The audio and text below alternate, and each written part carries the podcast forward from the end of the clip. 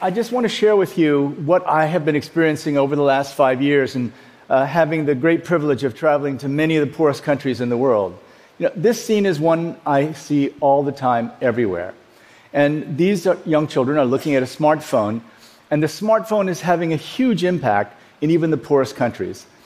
I said to my team, you know, what I see is a rise of aspirations all over the world. In fact, it seems to me that there's a convergence of aspirations.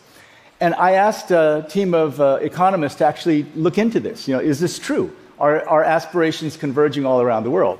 So they looked at things like uh, Gallup polls about satisfaction in life. And what they learned was that if you have access to the internet, your satisfaction goes up. But another thing happens that's very important. Your reference income, the income to which you compare your own, also goes up. Now, if if the reference income of a nation, for example, goes up 10% by comparing themselves to the outside, then on average, people's own incomes have to go up at least 5% to maintain the same level of satisfaction. But when you get down into the lower uh, percentiles of income, your income has to go up much more if the reference income goes up 10%, something like 20%. And so, with this rise of aspirations, the fundamental question is are we going to have a situation where aspirations are linked to opportunity and you get dynamism and economic growth, uh, like, like that which happened in the country I was born in, in Korea? Or are aspirations going to meet frustration? This is a real concern because in, between 2012 and 2015, terrorism incidents increased by 74%. The number of deaths from terrorism went up 150%. Right now, 2 billion people live in conditions of fragility, conflict, violence, and by 2030, more than 60% of the world's poor will live in these situations of fragility, conflict, and violence. And so, what do we do about meeting these aspirations? Are there new ways of thinking about how we can rise to meet these aspirations? Because if we don't, I'm extremely worried. Aspirations are rising as never before because of access to the internet. Everyone knows how everyone else lives, has our ability to meet those aspirations risen as well? And just to get at the details of this, I want to share with you my own personal story. This is not my mother, but the, during the Korean War, my mother literally took her own sister, her younger sister, on her back and walked uh, at least part of the way to escape Seoul uh, during the Korean War. Now, through a series of miracles, my mother and father both got uh, scholarships to go to New York City. They actually met in New York City and got married uh, in New York City. My father, too, uh, was a refugee. At the age of 19, he left his family in the northern part of the country, uh, escaped through the border, and never saw his family again. Now, when they were married and living in New York, my father was a waiter at Patricia Murphy's restaurant. Their aspirations went up. They understood what it was like to live in a place like New York City in the 1950s. Well, my brother was born, uh, and they came back uh, to Korea, and I, we had a, what I remember as kind of an idyllic life. But what was happening in Korea at that time was the country was one of the poorest in the world, and there was political upheaval. There were demonstrations just down the street from our house all the time, students, uh, uh students protesting against uh, the military government. And at the time, the aspirations of the World Bank Group, the organization I lead now, were extremely low for Korea. Their idea was that Korea would find it difficult without foreign aid to provide its people with more than the bare necessities of life. So the situation is Korea's in a tough position. My parents have seen what life is like in the United States. They got married there. My brother was born there. And they felt that in order to give us an opportunity to reach their aspirations for us, we had to go and come back to the United States. Now, we came back. First, we went to Dallas. My father uh, did his dental degree all over again. And then we ended up moving to Iowa, of all places. We grew up in Iowa. And in Iowa, we went through the whole course. I went to, uh, I went to high school, I went to college. And then one day, uh, uh a very, something that I'll never forget, uh, my father uh, picked me up uh, after my sophomore year uh, in college, and he was driving me home, and he said, Jim, what are your aspirations? What do you want to study? What do you want to do? And I said, Dad, my mother uh, actually was a philosopher and had filled us with ideas about uh, protest and social justice. And I said, Dad, I'm going to study political science and philosophy, and I'm going to become part of a political movement. My father, the Korean dentist, slowly pulled the car over to the side of the road. he looked back at me and he said, Jim, you finish your medical residency, you can study anything you want. now, I, have told this story to a mostly Asian audience before. Nobody laughs. They just shake their head. shake their, of course. Uh, so, uh, tragically, my father, my father died at a young age, uh, 30 years ago, at the age of 57, which happens to be how old I am right now. And when he died in the middle of my medical and graduate study, you see, I actually got around it by doing medicine and anthropology. I studied both of them at, uh, uh, in, in, in, in graduate school. But then, right about that time, I met these two people, Ophelia Dahl and Paul Farmer. And Paul and I were in the same program. We were studying medicine and at the same time getting our PhDs in anthropology. And we began to ask some pretty fundamental questions. For people who have the great privilege of studying medicine and anthropology. I had come from parents who are refugees. Paul grew up literally in a bus in a swamp in Florida. Uh, uh, he liked to call himself white trash. Uh, and, and so we had this opportunity and we said, what is it that we need to do? Given our ridiculously elaborate educations, what is the nature of our responsibility to the world? And we decided that we needed to start an organization. It's called Partners in Health. And by the way, there's a movie made about that. Uh, there's a movie that was just a brilliant movie that made about it called Bending the Arc. It launched at Sundance this, uh, uh, this uh, past January. Jeff Skoll is here. Jeff is the one who, who one of the ones who made it happen. And uh, we began to think about what it would take for us to actually have our aspirations reach the level of some of the poorest communities in the world. This is my very first visit to Haiti in 1988. And in 1988, we, uh, we elaborated a, a sort of mission statement, which is we are going to make a preferential option for the poor in health. Now, it took us a long time, and we were graduate students in anthropology. We were reading up, you know, one side of Marx and down the other, Habermas, uh, uh, uh, uh Fernand Braudel. We were reading everything, and we had to come to a conclusion of how are we going to structure our work. So, O for the P, we called it, a preferential option for the poor. The most important thing about a preferential option for the poor is what it's not. It's not a preferential option for your own sense of heroism.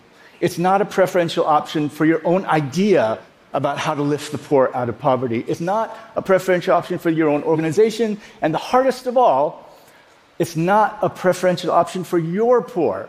It's a preferential option for the poor. So, what do you do? Well, uh, Haiti, we started building, uh, you know, we, everyone told us the cost effective thing is just focus on vaccination and maybe a feeding program. But what the Haitians wanted was a hospital.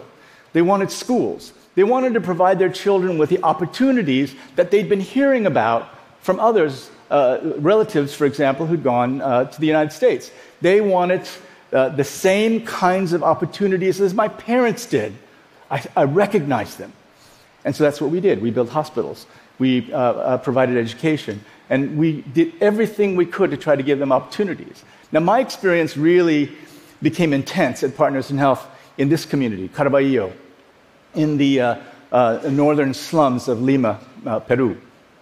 And in this community, we started off by really just going to people's homes and talking to people, and we discovered an outbreak, an epidemic of multi-drug resistant tuberculosis. This is Melquiades. Melquiades is, um, uh, was a patient at that time, was about 18 years old, and he had a very difficult form of drug resistant tuberculosis. All of the gurus in the world, the global health gurus, said it is not cost effective to treat drug resistant tuberculosis. It's too complicated, it's too expensive. You just can't do it. It can't be done. And in addition, they were getting angry at us because the implication was if it could be done, we would have done it. Who do you think you are? And the people that we fought with were the World Health Organization, and, and probably uh, the, the organization we fought with most was the World Bank Group. Now, we, we did everything we could to convince Melquiades to take his medicines because it's really hard. And not once during the time of treatment did Melquiades' family ever say, hey, you know, Melquiades is just not cost effective. Why don't you go on and treat somebody else?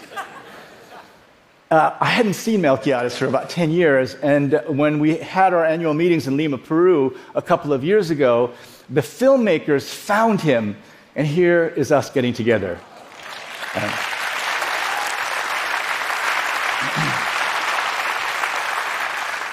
he's become a bit of a media star because he goes to the film openings and he knows how to, he, he knows how to work an audience now. But as soon as we won, we did win, we won the argument you should treat multi drug resistant tuberculosis. We heard the same arguments in the early 2000s about HIV. All of the leading global health people in the world said it is impossible to treat HIV in poor countries, too expensive, too complicated, you can't do it. Compared to drug resistant TB treatment, it's actually easier. And we were seeing patients like this Joseph Jeune, Joseph Jeune also never mentioned that he was not cost effective. A few months of medicines, and this is what he looked like. We, we call it the Lazarus effect of HIV treatment. Jocelyn came to us looking like this. This is what she looked like a few months later. Right? Now, our argument, our, our battle, we thought, was with the organizations that kept saying it's not cost effective. We were saying, no, preferential option for the poor requires us to raise our aspirations to meet those of the poor for themselves. And they said, well, that's a nice thought, but it's just not cost effective. So, in the, in the nerdy way that uh, we, uh, we have, we have uh, uh operated Partners in Health, we wrote a book against basically the World Bank. It says that because the World Bank has focused so much on just economic growth and said that governments have to, have to shrink their budgets and reduce expenditures in health, education, and social uh, welfare, we thought that was fundamentally wrong. And we argued with the World Bank.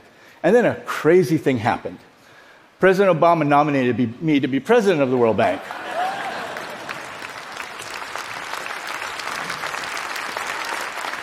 now, when I went to do the vetting process uh, with President uh, Obama's team, they had a copy of Dying for Growth, and they had read every page. And I said, okay, uh, that's it, right? You guys are going to uh, drop me? He goes, oh, no, no, it's, it, it's okay. Uh, and he, I was nominated, and I walked through the door of the World Bank Group on uh, J- July of 2012.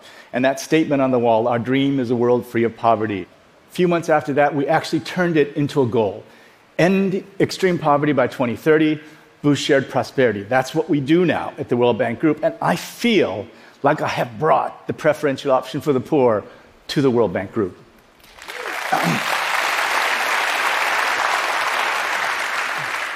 But this is TED. And so I want to share with you some concerns and then uh, make a proposal. The fourth industrial revolution, now you guys know so much better than I do, but here's the thing that concerns me. What we hear about is job loss. You've all heard that. Our own data suggests to us that two thirds of all jobs, currently existing jobs in developing countries, will be lost because of automation. Now you've got to make up for those jobs, right? Now, one of the ways to make up for those jobs is to turn community health workers into a formal labor force. That's what we want to do. We think, we think the numbers will work out. That as health outcomes get better and as people have formal work, we're going to be able to train them with the soft skills training that you add to it to become workers that, that uh, will have a huge impact. And that may be the one area that grows the most. But here's the other thing that bothers me Right now, it seems pretty clear to me that the jobs of the future will be more digitally demanding. And there is, an, there, there is a crisis in childhood stunting. So is, these are uh, uh, photos from Charles Nelson, who shared these with us uh, from Harvard Medical School. And what these photos show, uh, on the one side, uh, on the left side, is a, is a, a three, a three month old who has been stunted. Uh, not adequate nutrition, not adequate stimulation. And on the other side, of course, is a normal child. And the normal child has all these neuronal connections. Now, the neuronal connections are important because that is uh, the definition of human capital. Now, uh, uh, we know that we can reduce these rates. We can reduce these rates of, of, uh, of childhood stunting quickly, but if we don't, India, for example, with 38% childhood stunting, how are they going to compete in the economy of the future if 40% of their future workers cannot uh, achieve uh, educationally, and then certainly we, we, we worry about achieving uh, economically in a way uh, that will help the country as a whole grow. Now, how, what are we going to do? 78 trillion is the amount, is the size of the global economy. 8.55 trillion are sitting in negative interest rate bonds. That means that you give the German uh, uh central bank your money, and then you pay them to keep your money. That's a negative interest rate bond. 24.4 trillion in very low earning government bonds, and 8 trillion literally sitting in, in the hands of rich people under their very large mattresses.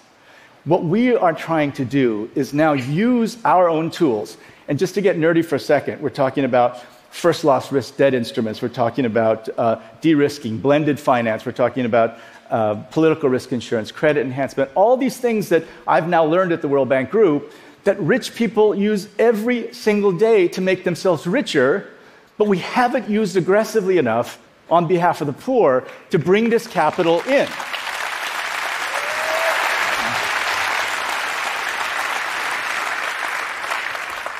So, uh, does this work? Can you actually bring private sector players into a, uh, in, into a country and really make things work? Well, we've done it a couple of times. This is Zambia, scaling solar. It's a box set solution from the World Bank where we come in and we do all the things you need to attract private sector investors. And in this case, Zambia went from having uh, a cost of electricity at 25 cents a kilowatt hour and by just doing simple things, doing the auction, uh, changing some policies, we were able to bring the cost uh, down. Lowest bid, 25 cents a kilowatt hour for, for Zambia. The lowest bid was 4.7 cents a kilowatt hour.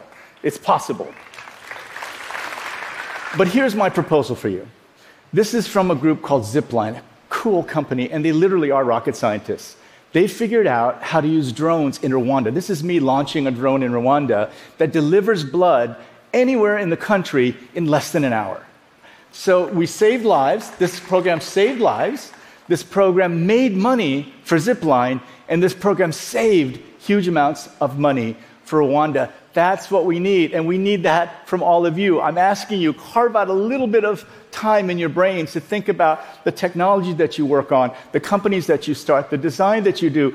Think a little bit and work with us to see if we can come up with these kinds of extraordinary win win solutions. I'm going to leave you with one final story. I was in Tanzania and I was in a classroom. This is me with a classroom of 11 year olds. And I asked them, as I always do, what do you want to be when you grow up? Two raised their hand and said, I want to be president of the World Bank. and just like you, my own team and their teachers laughed, but then I stopped them. I said, Look, I want to tell you a story. When I was born in South Korea, this is what it looked like. This is where I came from. And when I was three years old, in preschool, I don't think that George David Woods, the president of the World Bank, if he had visited Korea on that day and come to my classroom, that he would have thought that the future president of the World Bank was sitting in that classroom.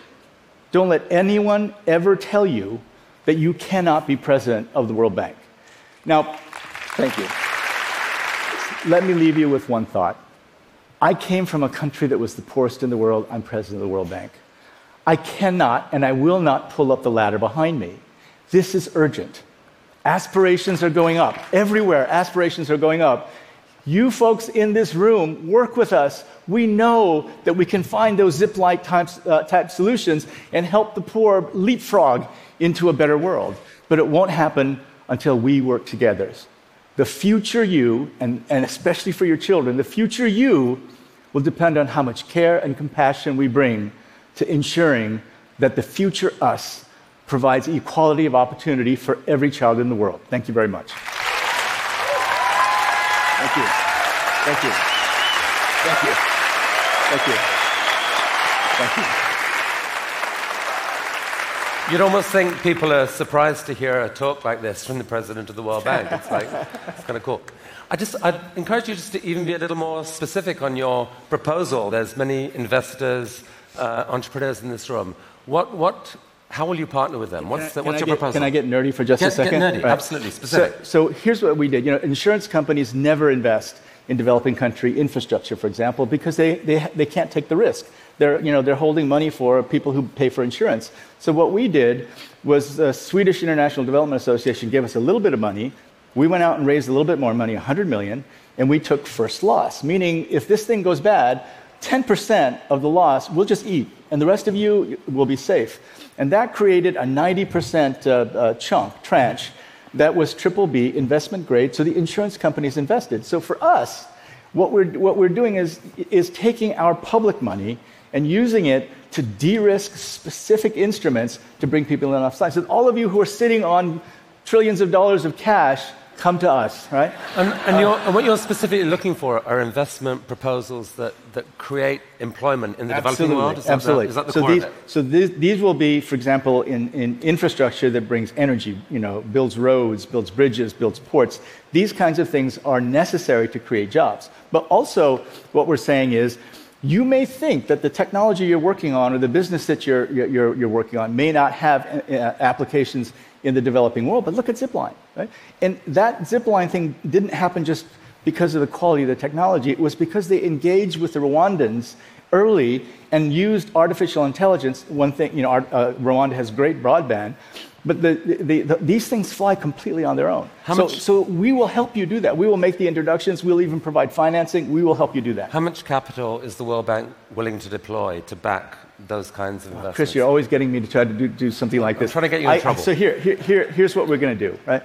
So um, we have uh, uh, 25 billion a year that we're investing in poor countries, and as we, uh, the poorest countries, and as we invest uh, over the next three years, 25 billion a year, we have got to think with you about how to use that money more effectively. So I can't give you a specific number. It depends on the quality of the ideas. So bring us your ideas. And uh, uh, I, I don't think that financing is going to be the problem. All right, you heard it from the man himself. Jim, thank you so much. Thank you. Thank you. Thank you.